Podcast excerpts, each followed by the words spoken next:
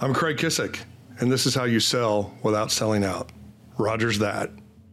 Hi, everybody. I'm Rogers Healy, and welcome to Rogers That, a podcast dedicated to selling without selling out. Uh, I have a confession to make.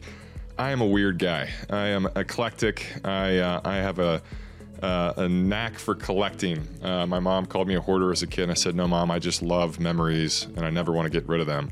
Uh, since I was about three years old, I loved uh, I loved memorabilia. I loved things that were tangible, baseball cards, um, records, CDs, anything that really got me excited about um, that phase of my life. And as I've gotten older, um, I've actually gravitated even more so towards things in the memorabilia space, uh, especially stuff that reminds me of being a kid. And um, our guest today reminds me a lot of myself. Uh, and what I love about him is that um, what he loves, he loves more than anybody else possibly could love this niche of collecting. And uh, what I love even more is he's found a way to go and couple his passion for collecting, and I'm going to get to what he actually collects in a second, uh, into a career. So much so to where he's been the president of said career, uh, which gives him a different level of clout. Uh, pop culture, sports, and music is my forte.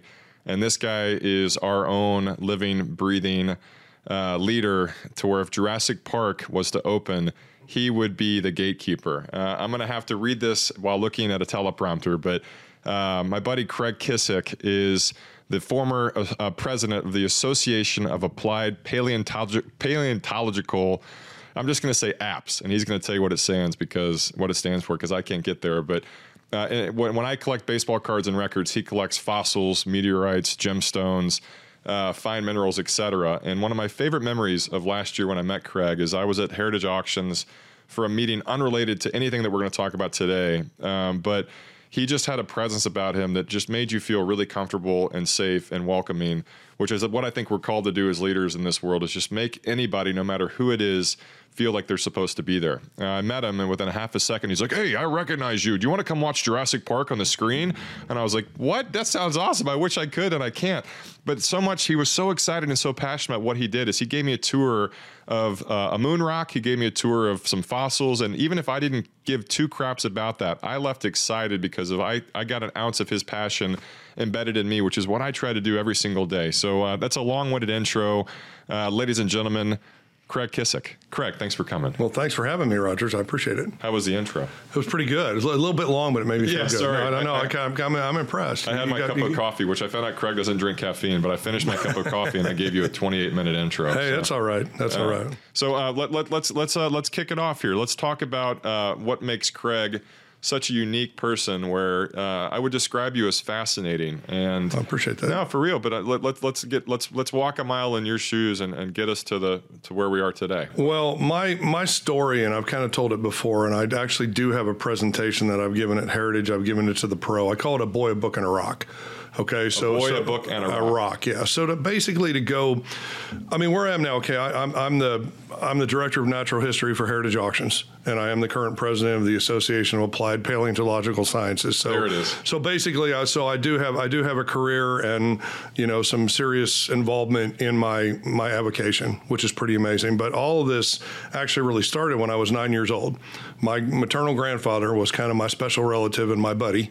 And you know, my dad helped me with a lot of stuff too. But my grandpa would take me to the Cincinnati Museum of Natural History, where I was from, and he just saw he saw that spark that you still see decades later on my ninth birthday, he bought me a book and a rock, and he signed the book to me, to Craig on his ninth birthday to encourage his interest in geology, Grandpa Gruber. So I had this book, and it's kind of cool. It's the Field Guide to North American Minerals. It, it's a it's a it's a bible to people in the mineral collecting world, written by a, a guy named Fred Pough.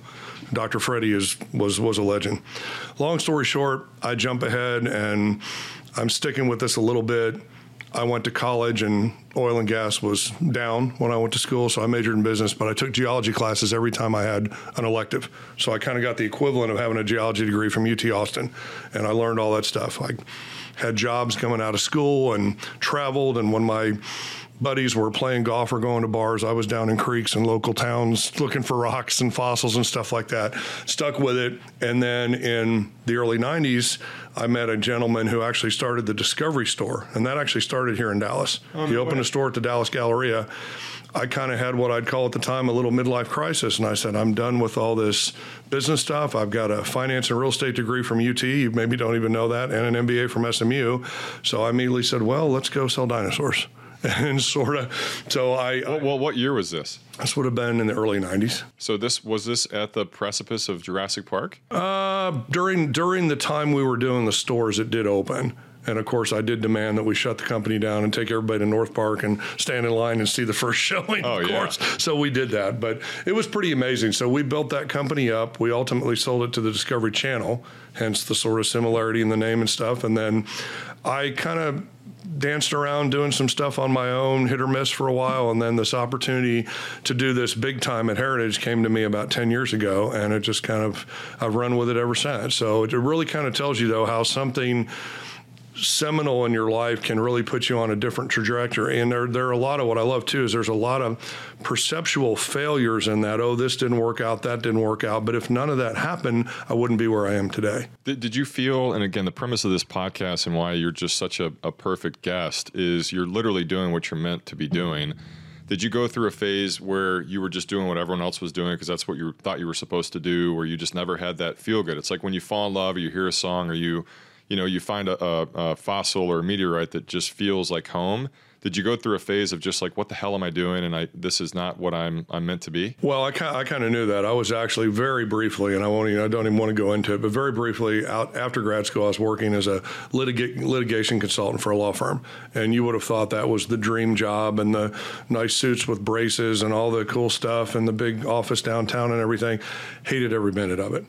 I quit at 3 p.m. on a Monday, threw my security guard or card to the security guard, drove to the Natural History Museum, stormed into the curator's office, and said, "What in the world do I do?" And he goes, "Hmm, interesting education. We really, you know, don't have a lot of jobs here at the museum. This was before the Perot and back when the Natural History Museum was down in Fair Park." And he goes, "You know, a lot of our people are volunteers. You know, you're a young man starting out. You probably would like to make some money and build a career." And I said, okay, what do I do? He said, join the Dallas Paleontological, your favorite word for the day. Paleonto, one more time? Dallas Paleontological Society. Paleontological. Yes. So this is basically the weekend warriors who go out and hunt fossils. Okay. So they had a meeting down at Fair Park. And this is another one, Rogers, of those absolute seminal, magical moments. I went down there and I was wearing a suit and tie because I'd been doing other stuff during the day we were locked out of the building. It was at the Magnolia Lounge right there as you go into the entrance. People know it from walking to go State Fair. And this wonderfully genteel gray haired gentleman came up to me and he said, Can I help you? And I said, Well, I'm here for the paleo meeting. He goes, Well, are you in the right place? You know, we're, we're all wearing flannel shirts and driving pickup trucks and, you know, having boxes of fossils and rocks. And I said, I gave him the whole explanation. I said, you know, I'm really struggling. I'm trying to find this. I've got this business background, but I really know my passion is for rocks and fossils and stuff. And what, what do I do? And he's actually the person, he was a retired school teacher who collected minerals. And he actually was the one who collected minerals with the guy who had started the Discovery Store. Kind of did the same thing I did. This guy who had a huge Highland Park successful accounting practice sold his mineral collection so he could start the, the store. So all these little things that magically happen, I know it's, it's kind of a way to, to open yourself to let you be pushed in the way that fate wants to push you. You know, I'd like to take credit for everything and say, wow, I took these big risks and I did all this stuff and I knew where I wanted to go. Not not at all. I kind of let but but I had this it was almost like a calling. I do feel like it's a it's a destiny for me to be doing what I'm doing. It just took me a circuitous route and a long time to get there. Well, so calling a timeout on that. Again, I think a lot of people you know, you get that call and God's talking to you and, and, and sometimes he's screaming at you, but most people get scared at the thought of actually jumping from something that's relatively secure. Right. And you took it to the point where you pretty much had your Jerry Maguire moment, see you later, and I'm out. But what was that process, especially being in your 20s, you know, which is a really overwhelming time for really anybody, but you're in your 20s and you are this unique figure. You, you have a commanding presence. Jurassic Park is really how we're getting educated again on literal dinosaurs what was that path like to where you really wanted to go and turn into a career? Well, I mean, to, to me, and, and again, this is this sounds a little bit more like kind of book fodder, but I mean, everything's a choice. You have a choice to be happy. You have a choice to be sad. You have a choice to what you want to do. You know, you can succumb or you can break out. You can take risk. You can be whatever, whatever it is. And I think in my case, I just kind of knew this thing was kind of calling me You know, it was just. But I'm saying, what does that look like? Well, I mean, you just, I just, I just knew, like, I just couldn't get away from it. I mean, I always, I just always liked it. I was just always lit up by it, and I kind of knew I would go down that that real corporate business road, and it just wasn't for me, and I wasn't happy. And eventually, I thought, okay, maybe I want to do something that makes me happy. You know, I could be miserable, and it wasn't going to be about how much success I had or how much money I made. I was not happy and I wanted to go do something that gave me a little fulfillment. I mean, life's short, and and I think you know I'm very fortunate. I know that, but it's it's a much better ride if you can do something that you're passionate about. And you know, my biggest one of my biggest blessings in life is being able to actually have a career and make a living doing what would be my hobby. You know, how great is that? I mean, you know, I'm, I'm, I'm going to go all over the place, but that's part of the reason we understand each other. We're kind of in that space. I went down to the Brazos Valley Museum of Natural History yesterday and picked up a 20 foot long section of a hadrosaur dinosaur tail that has mummified skin impressions and T Rex bite marks. I'm winning. Okay, I'm winning. Okay, later in this podcast, you're going to hold a piece of the moon. You're cooler than all your friends. Okay, we're right like right now. You and I are hitting the apex. Okay, so we're, we're you know we're not we're not button to get on base. We're hitting home runs out of the stadium in the World Series Game Seven. Yes, exactly. So it's pretty cool. So, but gotta admit, which is, is, but again, there's a there's a part of me that's jealous. And these podcasts, ironically, they've changed my life, and it's it given me the ability to pivot where um, you know I thought what I was doing, and, and, and I I had my I feel like God was calling me for a long time, and I think I finally had my epiphany when our daughter was born, where I was like, man, what am I doing every single day? Just getting my butt kicked for a living. There's got to be a way to go and, and honestly make some uh, make some edits to my life, and it, it was really kind of right around the time when I met you, and I had lunch with you, and again, we have so much in common and we have nothing in common, which makes us, you know, kindred spirit, but Absolutely. You've, you've, just done it to the next level. So maybe walk us through again what you're doing is you're the only guy that does what you do on planet Earth. Right. Well, there's there's there's a handful of people that do what I do in terms of doing this for an auction company. They're basically certainly based in different states and for the most part overseas. Yeah, but you're doing it for the 800 pound gorilla. Well, I'm, I'm, certainly doing it for the American version. Yeah, absolutely. I mean, Heritage did, I think we did, you know, we have 40 different categories and, you know, we're dominant in so many collectibles and everything. I think we did about $1.4 billion in auctions last year. So, yeah, we're a gorilla. Yeah, that bird there's will no, fly. There's no question about uh, it. So.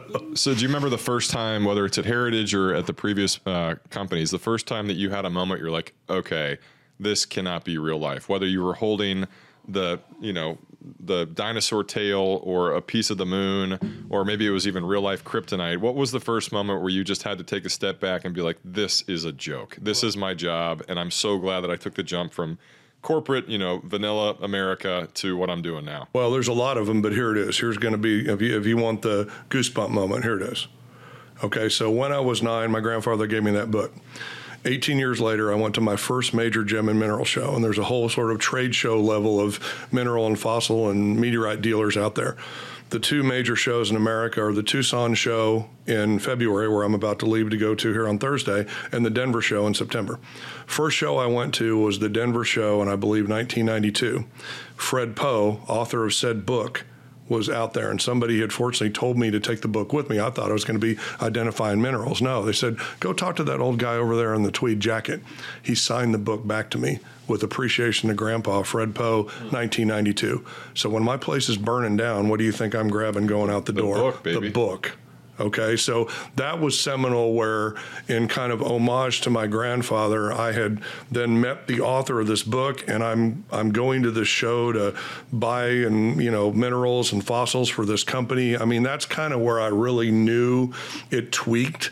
And the interesting thing, where I want to kind of take us on this little tangent, is it, it took a long time to get there and and after that there you know that that company went away and then you know I was doing my own stuff but getting back in other things and it took a while and you know I'm kind of at Heritage and everybody's like boy wouldn't that have been great if you had that job at Heritage back in the day? I'm like well it wasn't available to me back in the day and I wouldn't have known what to do with it. So the one thing I do want to say to you and anybody who might be listening is you know everybody knows Mitch Albom from week uh, Tuesdays with Morrie okay? He also wrote a book called Timekeeper and the whole concept is that basically we don't choose time time chooses us okay? So the deal is, you know, the things I'm I'm where I am supposed to be when I'm supposed to be there.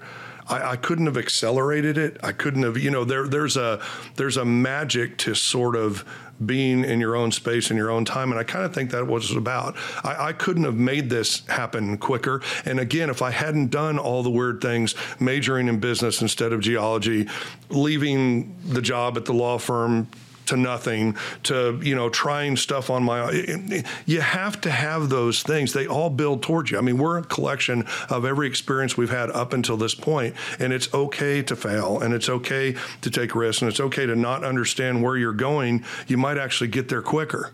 I remember you telling me that at lunch. We had a really uh, entertaining lunch, of, uh, and it was talking about his, his wine company he owns, some cereal, some ice cream, a little bit of everything. But then he gave me these nuggets where literally I, I went back and I shared that with my office in our little uh, social media group. It's time does not, you do not choose time, time chooses you. But again, it goes back to a loaded question I asked you a minute ago about, you know, taking that actual step, which I think that shows a different kind of fearlessness. And I, I know that I didn't do it for a really, really long time. And I think, again, you, you epitomize this. Okay, okay so back to your career, back to the, how do you couple the fanboy with the, employee, like the leader, what was the first moment where somebody maybe sent something on consignment to auction and you're just freaking out, but you're having to control yourself? Well, I mean, it, it really depends. I mean, part part of the thing about talking about selling here a little bit is, you know, when I first went to work for the Discovery Store, I'm, you know, I'm working in a store in the Dallas Galleria, you know, making a, a slight hourly wage after just you know, getting a double major at UT and an MBA from SMU. Okay, that's not exactly how it's supposed to go, you know, even to the chagrin of my father at the time.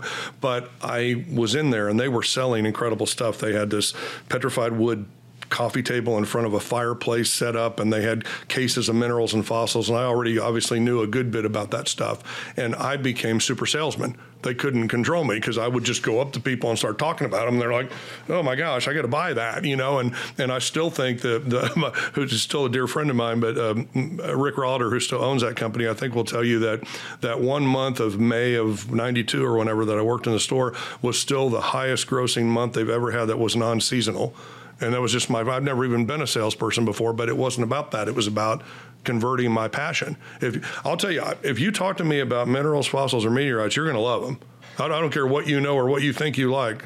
You're coming to the dark side well, in a hurry because that's, I, that's, I, a, that's a perfect segue. I think that, why, why, don't we share a little bit? This is the first time we've done a true yeah, show and tell. Absolutely. Um, what do we have here? Uh, well, I mean, just because we kind of did it, we'll we'll go ahead and we'll uh, we won't bury the lead. So take this piece, hold this in your hand.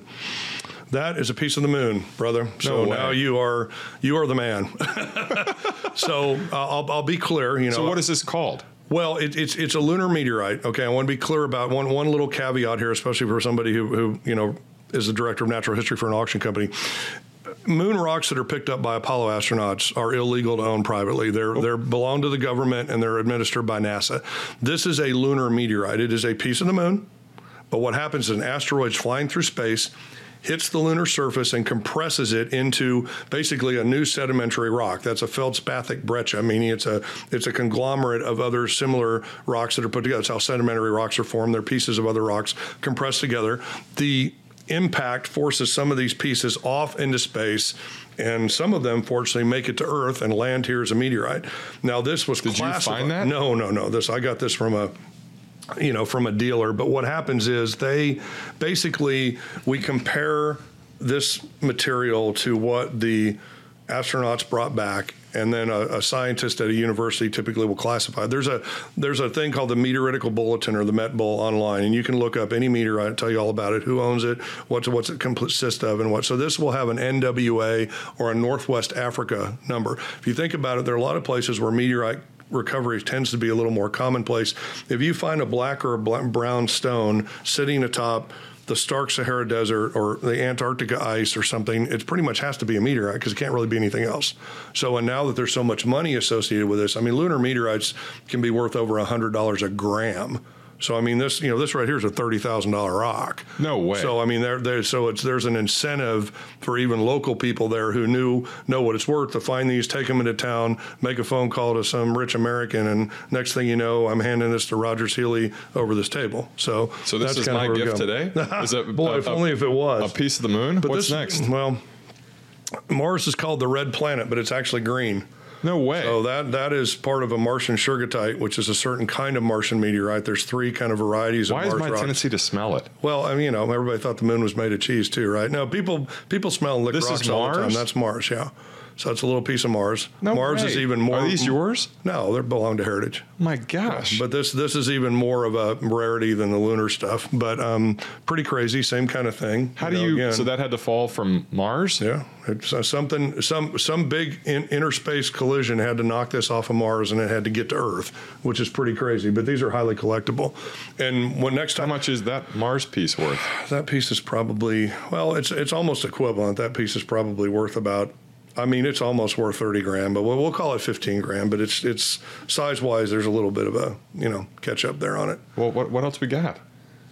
This is pretty cool. Everybody, you were talking about other movies. I like the movie Megalodon, even though it's extremely campy. I'm not. Megalodon I'm afraid tooth. I'm going to drop it. Okay, well, this is a megalodon tooth. It's uh, effectively, it's it's not directly, but we'll call it an ancestral great white. And if you think a great white tooth is about two inches long, a contemporary modern great white, these teeth go up to seven inches. They have razor sharp serrations on the sides. That's real? Uh, yeah, and these and these were there were rows and rows of these. So as, as it would you know bite and break off in its prey, there'd be another one to fill its space. They conjecture that these sharks could have been 45 to 50 feet long. so you're God. talking about a shark, a great white shark size of a school bus. I mean, how crazy is that? So pretty impressive. But How, these how big are great whites? 20 to 22 feet max recorded twice on his size? easily, and that's and that's a mathematical extrapolation. They could be even bigger than that. So these were the apex predator of the ancient ocean beyond belief. They were just killing and eating machines. I mean, these things were just so efficient. How it do you? was How do you crazy. get someone? So someone sends that to y'all to sell it? Yeah, yeah, we take anything on consignment. So there are people out there digging for these things. The interesting thing is, even though they were obviously, you know, they were from the ocean in origin, most of the better teeth are found in river deposits because in the actual ocean, things are going to get you know turned over and beat up all the time. But in river deposits you can pull these right out of the mud and they're in pretty pristine condition. I mean if you see the preserved enamel the root the little bourlette here i mean that that tooth is is near perfect and you just don't find that especially in larger sizes. Can I ask how much that is? it's probably a three grand tooth.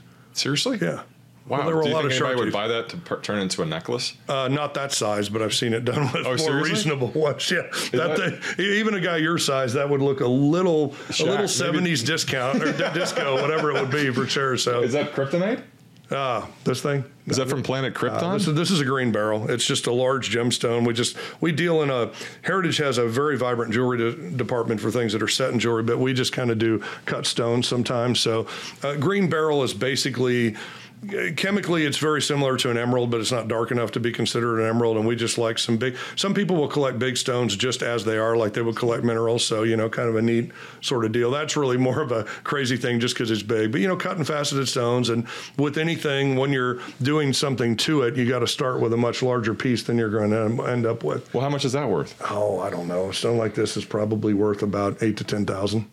Oh my god. You know, if it was an emerald, of course, it would be. You know, we'd be more more in the higher price things. And then here's a gold nugget, and gold gold is something that I Whoa, find so heavy. Yeah.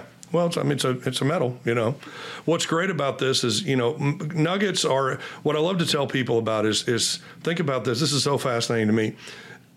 Gold is only about 2% of all gold that's ever been mined exists in nugget form because gold is always refined into jewelry into coins and things. Gold you know humans melt gold down okay? So it's only 2% of gold even exists in nugget form.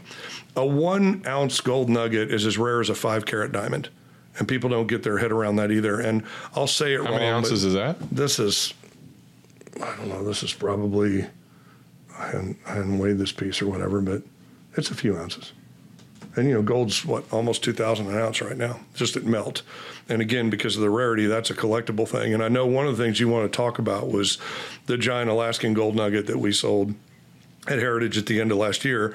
And you know, it was the largest gold nugget ever found in the state of Alaska. And you think about how associated Alaska is with gold mining and stuff like that is pretty pretty insane. It was 21.6 ounces, about two thirds of it was gold because it mixed with the mineral quartz. Gold often you know often occur with quartz. It's about the size of your head. And, and you know, and Heritage, Heritage realized a, a seven hundred and fifty thousand dollar value on that, which is pretty neat. Oh my gosh! Yeah, and it, and it was crazy because a guy who was prospecting, and at this point he was actually using like a bulldozer, saw this piece over there and thought that doesn't look right. Went down to get it, and when he found it, he didn't know what to do, so he hid it under a tree and then ran into the nearest town to kind of tell people and confirm what he had. It's kind of it's funny how some of these stories get you know so interesting too. What people come to us, and of course it's typically they've inherited something, or of course they found something of actual value at a garage garage sale, you know, or they've dug something themselves. I mean, it doesn't always happen, but once in a while, there's some really delightful stories behind the things we get to deal with at Heritage. Wow. Well, we got one more piece. We do. This is um, probably one of the most unique pieces of petrified wood that you're going to see. People know petrified wood that is from the Pacific Northwest that has all the browns and creams. It looks like wood. People are into the colorful rainbow wood from Arizona that they make into bookends and tables because it's colorful. This is called cola wood, which is short for chrysocolla. Chrysocolla, like malachite and uh, azurite are a secondary copper mineral, and this gives it this beautiful turquoise color. So this comes from Turkey, which is a pretty exotic location for petrified wood, but that's how we do it. So again, I can't get away from the nerddom of the science, but you know, people don't understand petrified wood. So, so wood is porous like your bones. So, if we'll, let's talk about the Arizona wood, which is so popular. So, you have these giant con- coniferous or effectively pine trees that were living 200 million years ago in Arizona when the dinosaurs were starting to cruise around Wyoming and Montana and stuff and Utah. So, these trees die and fall over. They go into a river and they log jam up and they get covered with 2,000 feet of overburden. And the important thing is for most things to fossilize, they need to get buried very quickly so that wind and water and animals don't act on them. You know, it's hard to have something be fossilized. So when they're covered in this overburden, hydrothermal currents come through, which is basically water with chemicals, and through what's called capillary attraction. Everybody remembers from school biology, capillary in your body. The the porous nature of the wood absorbs the chemicals and cell by cell replaces the original wood into agate or rock. I mean, how crazy is that story? I mean, just the, the science behind how this is. And now you have what was once wood is a rock, and it just absolutely can be cut and polished into some of those beautiful stuff you have. Is it even fair to ask you how you find balance between your work and your life? Because it's there's overlap is substantial. Well, yeah. In my case, what what I do is a large portion of who I am, certainly, and I kind of as my my hobby overlaps with this and i mean my involvement with the aaps we talked about which is a group that sort of oversees the commercial dealers i mean i said i'm about to go to the tucson gem and mineral show which is one of my favorite times of the year it's to me it's kind of a dysfunctional family reunion most of the people i deal with in this industry are friends first. It's almost just icing on the cake. We get do business together. I will be running around with people who dig up dinosaurs and collect meteorites and import fossils from Morocco and go, you know, dive in rivers for shark teeth. I mean, it's pretty amazing. They're really the Indiana Jones people. I've found a little more kind of, if you will, sophisticated way to make a living. I don't have to get as dirty as they do to do what I do, but it's pretty it's pretty crazy. I mean, we make, you know, we put a lot of pride in the catalogs we put out at Heritage and Heritage gives us a lot of latitude and resources and as I said, it's how crazy that I told you, you know, I spent the day yesterday down in Bryan, Texas, getting a mummified dinosaur tail. I mean, this is crazy, right? And and and I'll, you know, I know we're kind of winding down. One of the craziest things when you come next time to Heritage, and I'm going to get you to come out for the preview for our March auction. We just brought in a 17 kilogram, that's 37 and a half pounds, converted to U.S. of the moon.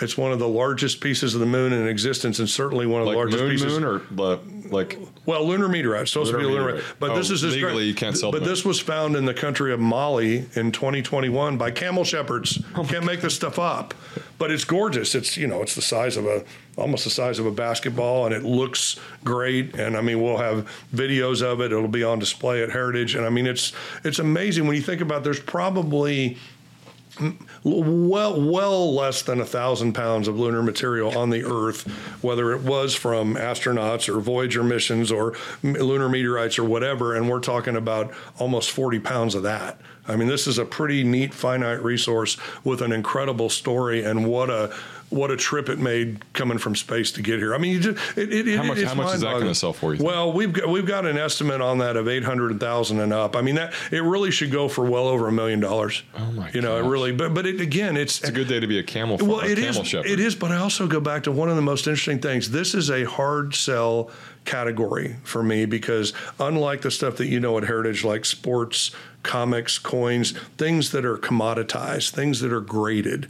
Those are easy. Art's a little more understood. This is everybody loves this, but then they go, but am I going to buy it? Am I going to invest in it? What am I going to do with it? That's cool, but where do I put it? You know, it's a really harder kind of thing. But I go the other way in my mind, and I look at that, and yeah, we can we can talk about how lunar material could be, you know, north of hundred dollars a gram or whatever. But it's like, it's an it's almost a forty pound piece of the moon how is that not priceless mm-hmm. right? I mean it really and, and that's what gets me too because having the business background i do and i think that's why i'm good at my job i have a duality. I understand the business and the making money and how to do the deals and all the stuff about that. I'm you know formally trained in that way but my passion and my love of the material and understanding the material and it's not even that i know a little more about the scientific aspects of some of these than you know somebody else who might walk in here but again you know, even if you didn't like petrified wood or megalodon teeth or lunar meteorites and you're sitting across from me, you do now.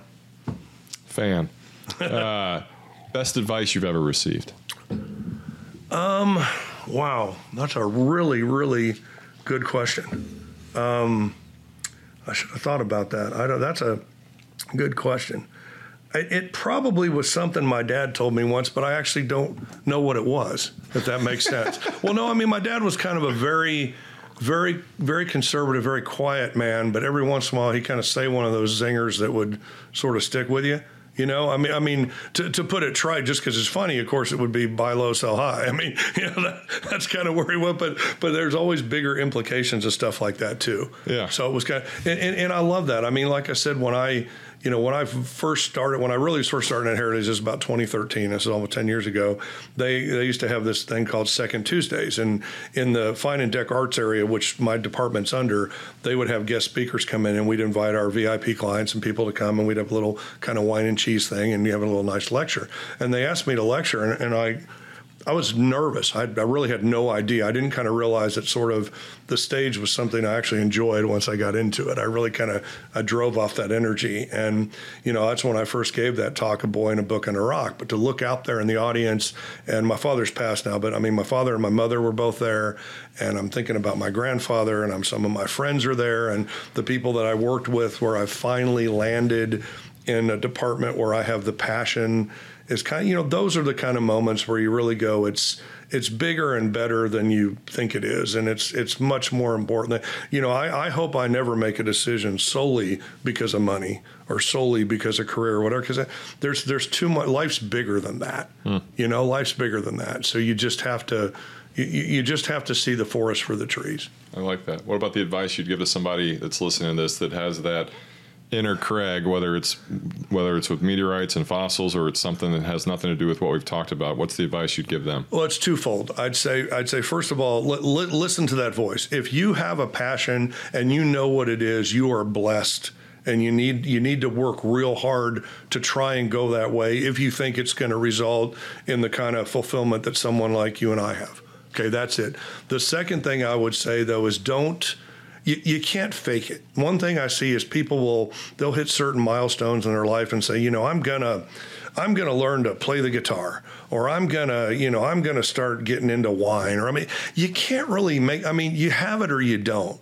You know, it's in there. I, I didn't choose to make, you know, paleontology and mineralogy and stuff. My my my I, it, it, was there you know it's it's just there. I didn't sit there and say i want to learn the piano or i want to do i mean you talked about the winery. Yes i have a, a very minimal investment i wish i was the owner of a very minimal investment in a little california winery and i do love wine but Franzia? I, mean, I didn't know no, no box wine for me. But i literally just kind of it's it's just one of those things but i would say be you know this is part of your thing be true to your authentic self. That's really what it is. Because the bottom line is you don't have to sell out to do what you want Mm. you don't have to sell. And I have a lot of friends who are much more successful than me, whatever, but I can almost sometimes feel their envy of, you know, they might have the bigger house and the nicer job and this and kind of stuff, but they're, you know, when you sit there and say, what would you like again? What'd you do yesterday? I went to a museum and got a mummified dinosaur bone. People are like, what? what, what, what's in your, what, what are you carrying around? That's a piece of the moon. Like, are you kidding me? You know, I mean, I'm, I mean, at a cocktail party, I almost always win. You know, I mean, no, I mean, I mean, look, one, one, once in a while there's an astronaut or a rodeo clown, but other than that, I'm usually pretty much. I'm, I'm, I'm, i tend it tends to make me more interesting. I'll put it that way. I love it. Um, I'm about to ask you a question that I'm confident you've never been asked before. Oh boy, here's danger zone. Um, if you were a dinosaur, yes, what would you be and why? Have you been asked this question? No, I haven't. That's I, I, do get asked a lot of strange questions. I used to. It's funny. I used to. Um, I used to be a, a, in my opinion, the world's greatest guest speaker to schools and I go to like fifth grade and stuff, and man, I would be because it's not about me; it's about the props. Same thing. Yeah. I mean, I would just. Well, I'm in fifth grade mentally, yeah, so right. I'm, but I mean, you start is... showing a kid a piece of dye, they don't care what you're talking about. You know, it doesn't matter at all. But I mean, I think I think that's kind of it. I mean, I in a weird way you know, the two most iconic dinosaurs, and you still see this today, you even see it in sales, are, you know, T Rex on the theropod or the meat eating side, and Triceratops, you know, on, on the other side because of the horns and the frill and everything. I mean, they're they're memorialized in movies and cartoons and everything. I kind of like the big sauropods, the big, you know, giant what what we think of as a dinosaur. I mean, I'm I'm old school. I like a dinosaur that looks like a dinosaur. So I want it to be big and reptilian and whatever. Just like with meteorites, I like the big honking iron meteorites because they look like a meteorite. You know, I didn't bring in you know one of those because the weight and everything is crazy. But I mean, the lunar and Martian material is unbelievably. It's great and it's collectible. But when people think about a meteorite, they want to see a big chunk of metal that they can envision, you know, flying through the atmosphere and hitting a car and leaving a giant hole in the ground and that kind of stuff. So I think I would be a big sauropod dinosaur, probably like a an apatosaurus or you know one of those kind of things. Although you know you're not going to be the top you know top of the chain so there's a big risk about that and kind of hard to, le- to live and how much you have to eat and all that kind of stuff but I, I would be a big giant dinosaur if i was a dinosaur bonus question what if they named a dinosaur after you? What would it be called? Well, it's interesting in in in this community, and again, I'm not uh, I'm I'm not an active person. I've written a lot of articles, but I mean, I'm not publishing science or doing anything like that. I'm not actively digging. I've done some stuff, whatever. But in our business, having a species named after you is kind of the holy grail of ego. so you know, so I, I, I am sort of coming up with some kind. You know, and normally you've got you know when we talk about stuff, you have genus and species. Okay, so normally you know, I'm, I'm thinking of some kind of dinosaur, you know, it would be like, you know, uh, and you want to do something with your name. So, well, Craigosaurus is, is a funny thing people joke about, but my thing would be something like a Diplodocus eye, because you know normally you have kind of two eyes on the end of things to to give it some of that science. So I think there would be something out there. There would be a, you know, there would be Diplodocus eye or you know Tyrannosaurus eye. So something that I could put Kissick on the last name of would be. Oh, I just cool. connected the Kissick. Yeah, yeah, that's kind of how people do it. So wow, yeah, crazy, um, huh? Last question how do we best support you? How do we find you whether it's social media whether it's in the auctions? What do we do to be a craig fan even more so than we are today? Well i mean obviously you know i i, I love this and i love to spread sort of the you know the, the the gospel of paleontology and all this kind of stuff that we do. I mean, Heritage is you know right here in Dallas, and you know I don't know if people know that. Where you know we we just in the last couple of years we moved right out by DFW Airport. We have previews, we have auctions all the time. I mean, I would love people who are interested in this to reach out to me. I don't do a lot of social media. I think Heritage might as a company you know, I'm, I'm old school. It's kind of passed me by. Like I said, my I actually do own a flip phone, so it's kind of kind of hard for me. But I mean, I would you know support is I would love for people to know that. Not always, you know, natural history. People know they go to museums, and so I don't know if they know that it's attainable out there and it can be purchased out there. And you know, obviously, I, I do everything by the book. Even as president of AAPS, we are we have a code of ethics. We are into ethical you know, preservation, collection, stuff like that. But um, one of our taglines is a fossil not collected is a fossil not protected. As soon as a fossil starts weathering out, if you don't collect it, it's gone, lost to science. There's a lot of people in academia who think, well, you shouldn't sell fossils or only scientists should study. So, well, the the the amateur people add so much to the lexicon of paleontology that's a little bit ridiculous. So you know, I mean, every every fossil shouldn't be in a museum, hmm. and these things can be sold. And my hope too is that ultimately they would be. I hope whoever buys this dinosaur tail repatriates it to another museum. I, I actually hope a large benefactor here in Dallas would buy that meteorite and give it to the Perot. The Perot is an outstanding world class collection of minerals, incredible dinosaurs, most of which are Texas focused. They don't have any meteorites. Well, start your meteorite collection at the Perot by buying one of the best meteorites that's ever been offered for sale.